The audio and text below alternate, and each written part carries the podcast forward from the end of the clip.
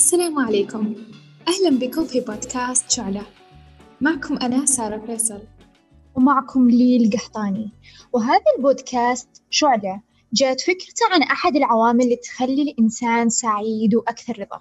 ومن أحد هذه العوامل هو العامل اللي لما تتحدث مع شخص يكون لك منصت بشغف ويشاركك أحد اهتماماتك العميقة.